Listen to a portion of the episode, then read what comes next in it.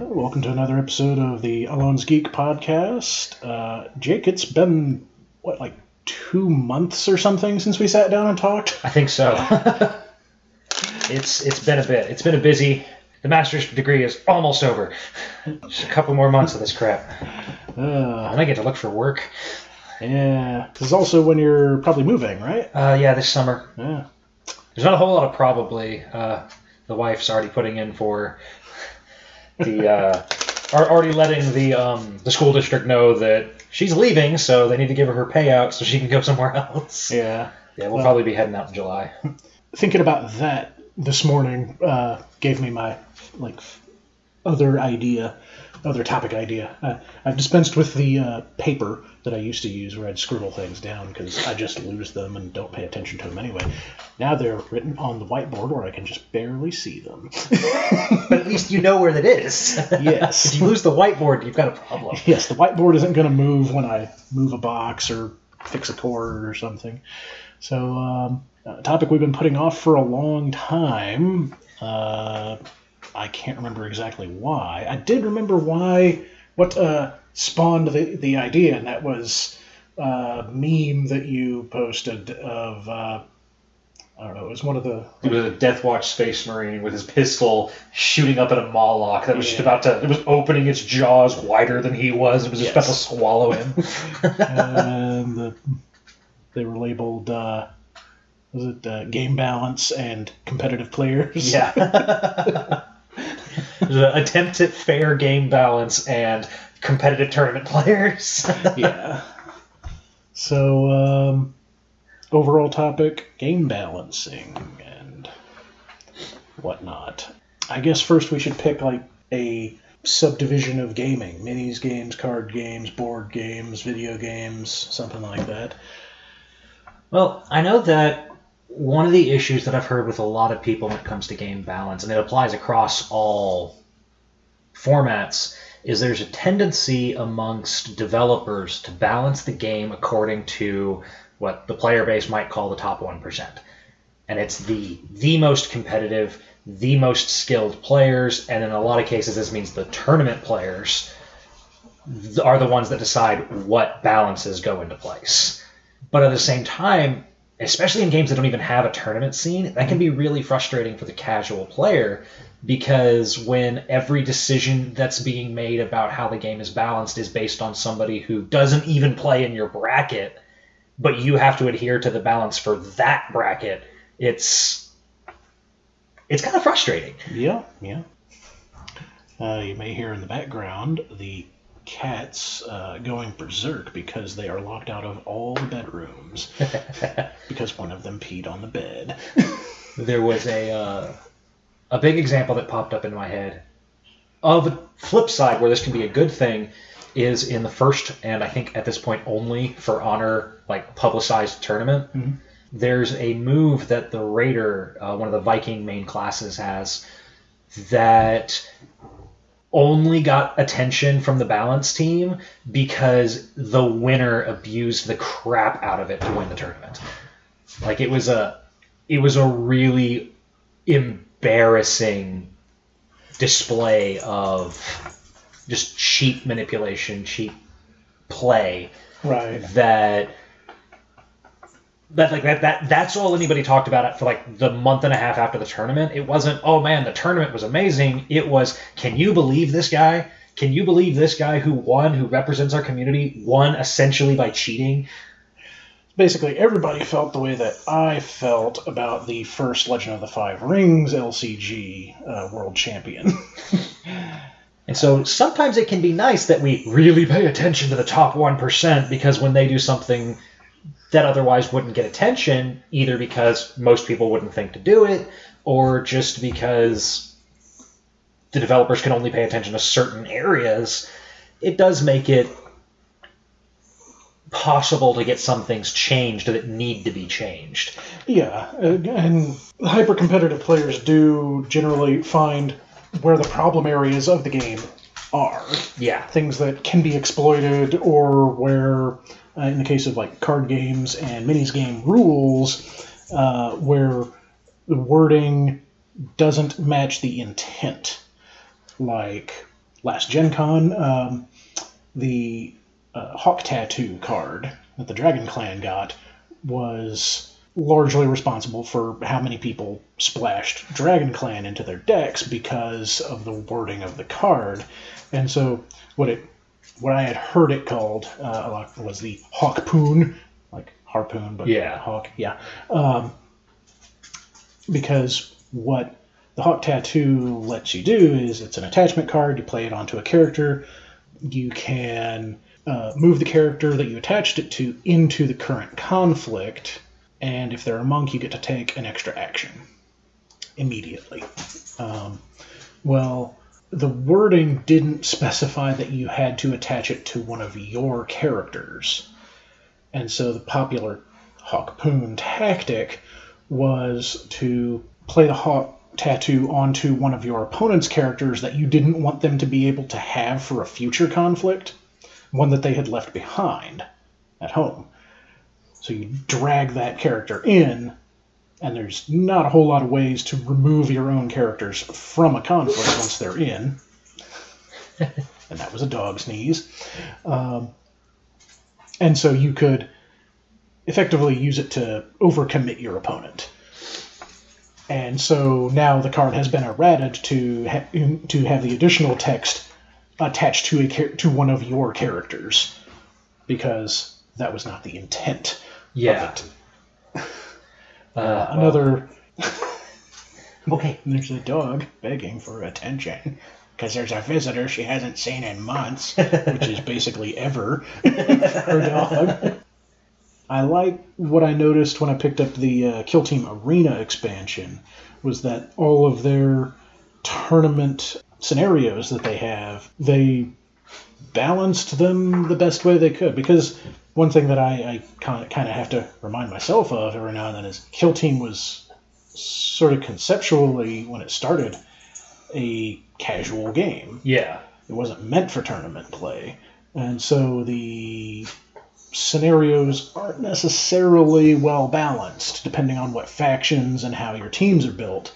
Uh, so they can, I would think, probably throw the game pretty hard one way or the other if under the right conditions. Yeah. And so the arena tournament scenarios are symmetrical maps with uh, symmetrical placement of terrain.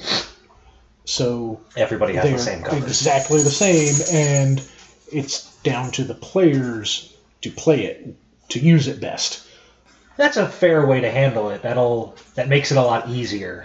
Yeah, and I suppose in a sense, uh, someone who I'm not hugely uh, inclined to agree with a lot of times once described to me uh, all board, all uh, miniatures games as essentially being chess, but with a bunch of modifications put on it. And if you think about chess as a minis game, then it is a perfectly balanced game because everyone has exactly the same stuff. Yeah. Everyone's pieces move and behave and attack and whatnot in exactly the same way.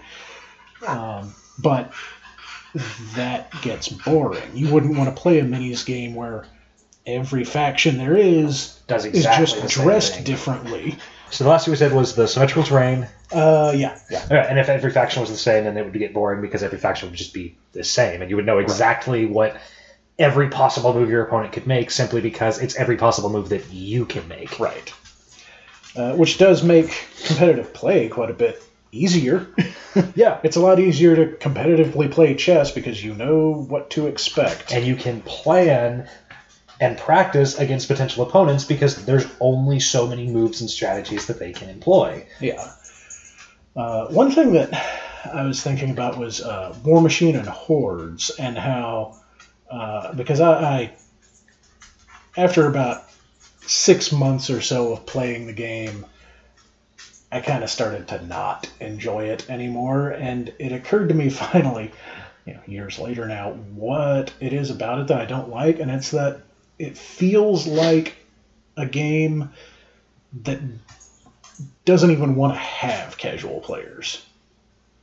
It is an extremely competitive game, uh, and it has one of my least favorite elements uh, that I've ever seen in a game, which is a... Uh, it reminds me of the the Blurns Ball episode of uh, Futurama they did where uh, there, there's just randomly at the end of the episode during the final game of the series or whatever, um, someone hits a ball and there's just a random board out at the like periphery of the uh, stadium, and it has a hole just the size of a ball in it, and it says, "Hit it here to win." And that's yeah, the warlock or warlord. In competitive play, even in casual play technically, uh, you kill your opponent's warlord or warlock, game over. Yeah. You've won. And that's, like on the one hand, that encourages you to play your warlock or warcaster really carefully because, you know, that's the linchpin of your army, but at the same time it means that every game comes down to the same thing, who can snipe the other guy's boss first. Mm. You'd think. Yeah. But uh, from listening to a podcast uh, that is by extremely competitive players, they more often than not win on scenario, on, you know, accruing points from the scenario, and it seems like you often, that's how they win, but they get to that win by threatening assassination. Yeah. And then every now and then they'll win on assassination because they, like, something goes just slightly wrong and then they can't win by points. And and on the one hand, it's nice that there's always a pocket ace. Yeah. It's, it's, because, I mean, I know I've played games of, like, Warhammer forty K where turn two, you know you're not going to win. Yeah. You know, it's, it's, it's turn two out of, quote unquote, five turns. And you already know the game's over. And so your options are to either quit or tough it out, and then half the time if you quit, you're a bad sport. And if you tough it out, you're wasting everybody's time, so it's kind of a lose-lose double bind there. But you already know two turns into the game that you're gonna lose. What's the point of continuing to play? And it's not just from a sportsmanship thing. It was like, oh, I only want to play if I can win. It's a, why would I spend five hours playing a game that I lost two hours in? Yeah. I mean, one thing I, I've... really enjoyed seeing uh, as a competitive play balance measure is what uh, Fantasy Flight Games does with their L C Gs. Uh, they started doing it initially with um, Netrunner. And I know they do it for Legend of the Five Rings. I'm not sure if they do it for anything else at this point. But that is the restricted card list. They don't ban anything outright the way that Magic has to sometimes, uh, but they take essentially all the cards that are a little overpowered or that interact with each other in ways that are overpowered, and they put them on the restricted list. And so you're allowed to have, you know, the normal number of copies of one card on the restricted list. Uh, Now, with Netrunner, they did eventually have a banned list as well, because there was things that they made that just turned out to be usable in ways that they didn't expect. And uh, so I mean, you can't just... anticipate for every possibility. Yeah, well, and there was a pretty huge card library for Netrunner by the time they did that. Yeah. And so I, I like that, because you can still have an extremely powerful card, you just can't have it available to do some ridiculous combo. Uh, another amusing sort of game balance uh, that I've seen is Keyforge. I can't remember if we've ever talked about Keyforge. I don't think we have. Um, it's a deck, or uh, it's a card game. uh, they call it a unique deck card game. Um, developed by Richard Garfield, guy that made Magic. Okay. And um, I knew the name sounded familiar. I have, I have heard that he has multiple times uh, said that what he regrets most about Magic is that you can't force the players to use all the cards that you make uh, because they will just use the ones that turn out to be best. Yeah. Um, and so Keyforge, the decks are pre-constructed by an algorithm, and uh, they, they check the decks before they actually print them, but every deck is unique. So you can't buy booster packs for Keyforge. You buy a whole new deck, and there is no deck building. Huh. Uh, even to the point that uh, the backs of the cards in your deck will not match the backs of any cards in anyone else's decks anywhere. And so they've um, there's, there's something like, you know, three hundred trillion or something different decks that they can mathematically make using the algorithm. And you're not allowed to change anything out. You can't modify the deck. And so it's on the players to just make the best use of the cards that they have, always. Um, now, there is uh, another means by which they're balancing it, uh, and I think they've just finished up their first competitive uh, tournament cycle for Keyforge, and so there's an app that goes along with Keyforge where you can scan your decks in and you log wins and losses, and there's a handful of decks that have performed so well through the competitive series that they did that uh, they are, I think they now start off with a certain number of chains, which is a mechanic in the game that you, some of your cards will occasionally give you. And chains uh, just limit how many cards you can draw. If you take three chains, it's it's done in increments of six. So one to six chains, you draw one fewer cards every time something would make you draw a card. And then you lose one chain. Okay. And uh, you know, what, seven to twelve chains, you draw two fewer cards every time you would draw something until you, you know, get back down to zero chains, and then you get your normal draw back. Um, and that seems to just be the only way that they have of... I mean, obviously they, they, they can't balance it by the cards in the deck, since they... No. Pre-built decks that you can't modify, which I find equal parts. Like, like, like there's there's there's a really cool side to that, and there's a huh. Yeah, it's a f- ambitious very, is the word I think I'm looking for. It's a strange concept, and of course, this is you know, Richard Garfield. Richard Garfield gets to make Magic, but he gets to force you to make to use all the cards. No, but uh, I've played it a few times. They actually, at Gen Con, gave out uh, two free decks to everybody that showed up for their little announcement thing that they did on Wednesday. Sweet. And the starter set for the Call of the Archons series, come it's forty dollars, comes with two completely random decks, and then it also comes with two decks that are... They they are found in all of the starter sets because they're just the learn-to-play decks. Okay. So you can't use those two in competitive play, but it's, but you wouldn't want to anyway. It's something to consistently have so you can have a piece of paper teach people how to play the game. um, and, yeah, the, the decks individually sell for ten dollars a piece. That's really cool. Yeah. And I know I've played a lot of card games over the years, and... Sometimes the worst part about playing, like sometimes the best part about playing those card games is building the decks. Yes. But sometimes that is the absolute worst part. It can be a super stressful thing.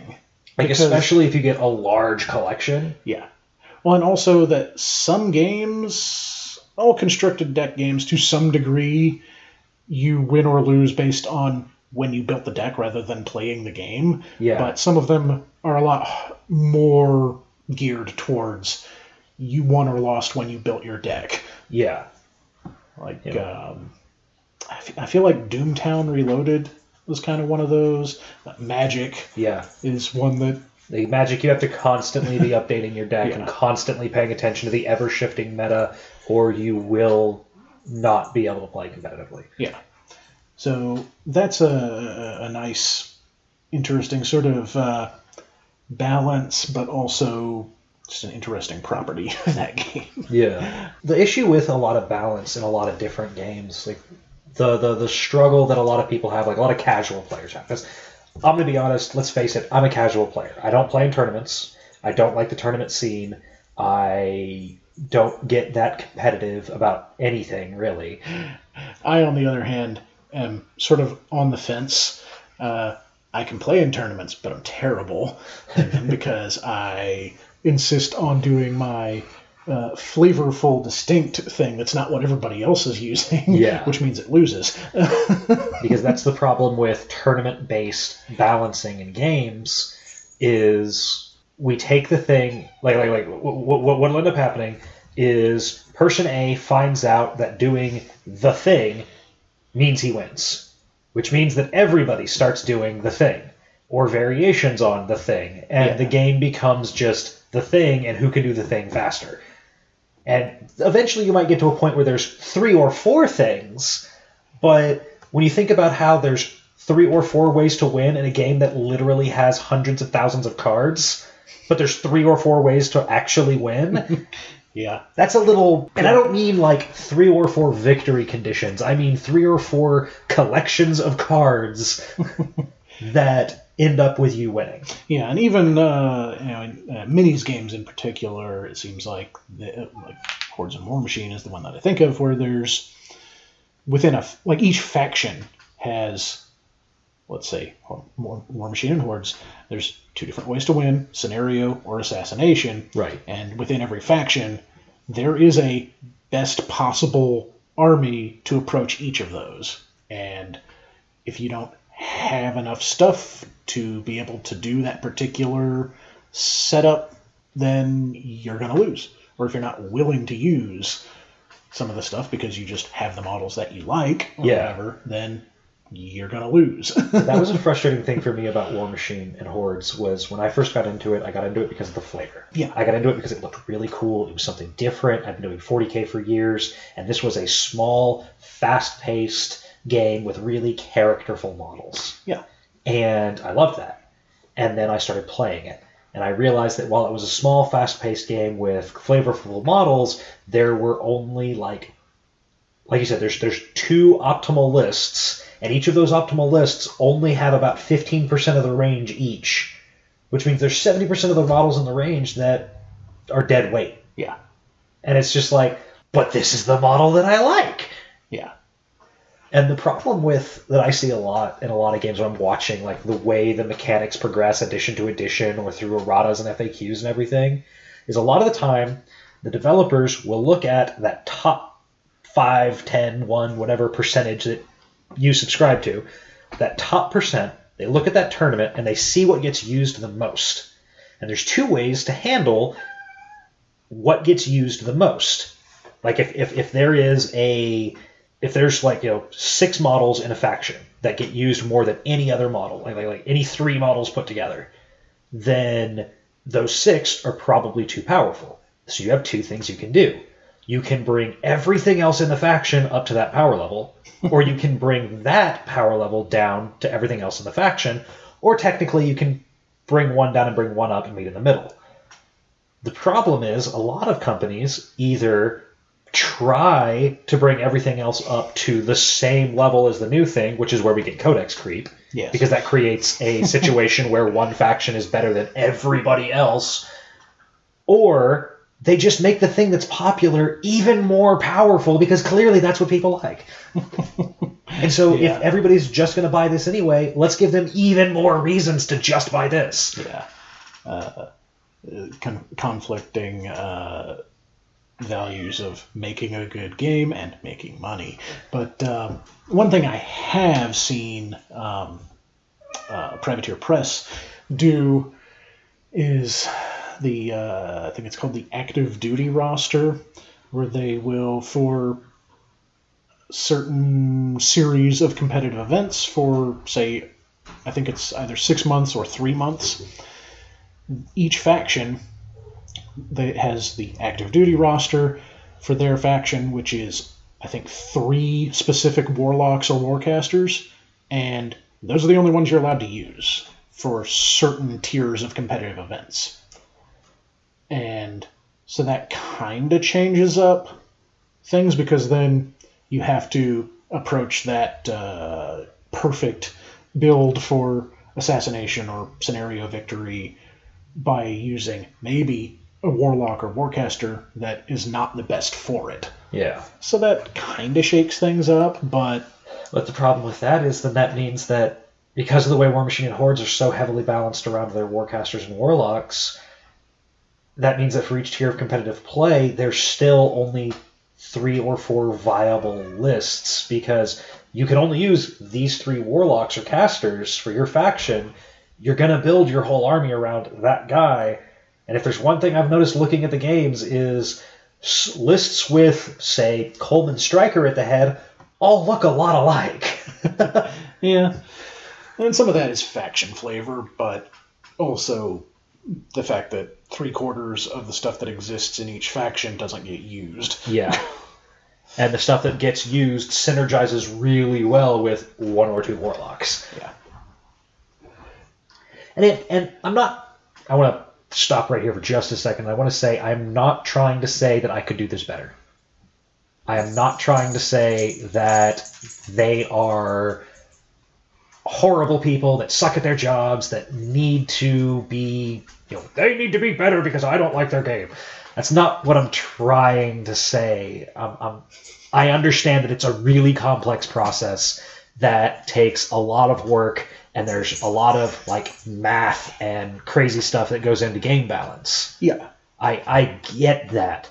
It's just really frustrating as a casual player to be forced, if I want to play the game, to play like a tournament player. Yeah, well, and as a semi... competitive player, I really don't like the way it trends into, if you see what faction your opponent is using in, say, Legend of the Five Rings, or uh, Warhammer, or uh, Hordes, that once you get to a serious competitive level, you know what you're going to be playing against. Yeah. Which... I don't think it's really unavoidable, but I still don't like it. it, it comes back to what you said before, where it get it, it almost gets to the point where it's like chess. It's yeah. not quite as uniform as chess is, but it's not as uniform as you would expect when you look at the model ranges. Rather, it's not as diverse as you would expect when you look at the model ranges. Right. Like, the more competitive players I played against at Gen Con last year... I think about half of them didn't know what didn't know what any of the cards in my deck did, because I wasn't using the most competitive possible dragon deck. Yeah. And so they didn't know how to play against those things, which was kind of amusing because it gave me an edge. Yeah. Uh, but it, it was also semi-annoying to be constantly saying, no, I'm not using Niten Master. No, I'm not using Miramoto's Fury. Yeah.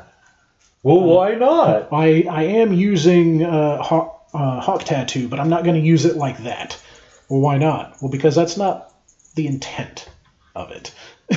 So I had that problem back when I played Magic a lot. I, I, I built a lot of decks. You know, I, I did what I could.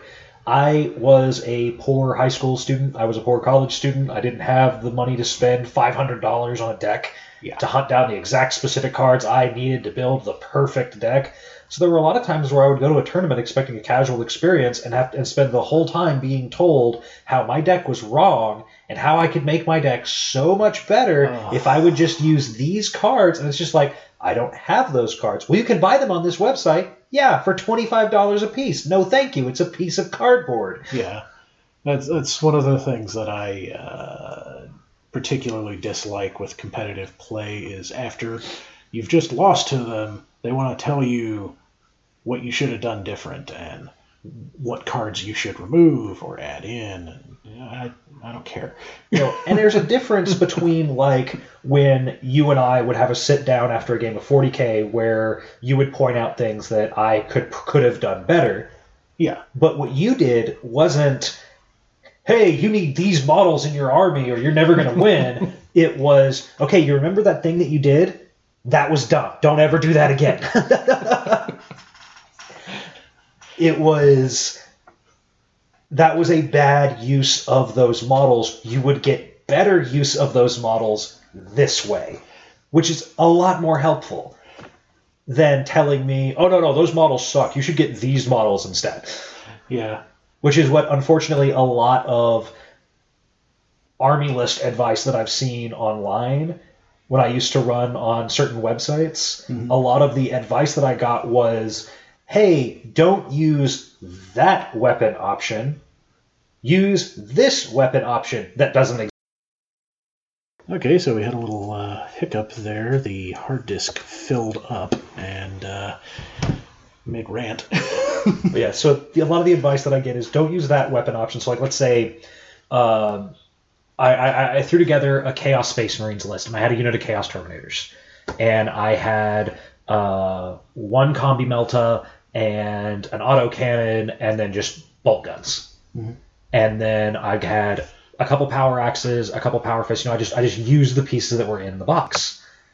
Well, the advice that I got from other players wasn't how to make the most use out of the squad that I had already built. It was, no, no, no, no, those are the wrong weapon options to use for that squad. You need to use these weapon options that don't actually exist in the kit, or only had one of in the kit. Like, like one person straight up told me, no, no, no, don't take one Combi Melta. They, they all need to have Combi Meltas, or nobody needs to have Combi Meltas. And it's just like, there's one Combi Melta in the box. You expect me to buy five boxes of Chaos Terminators so that I can have one squad of five guys that have Combi Meltas? You're, you're insane.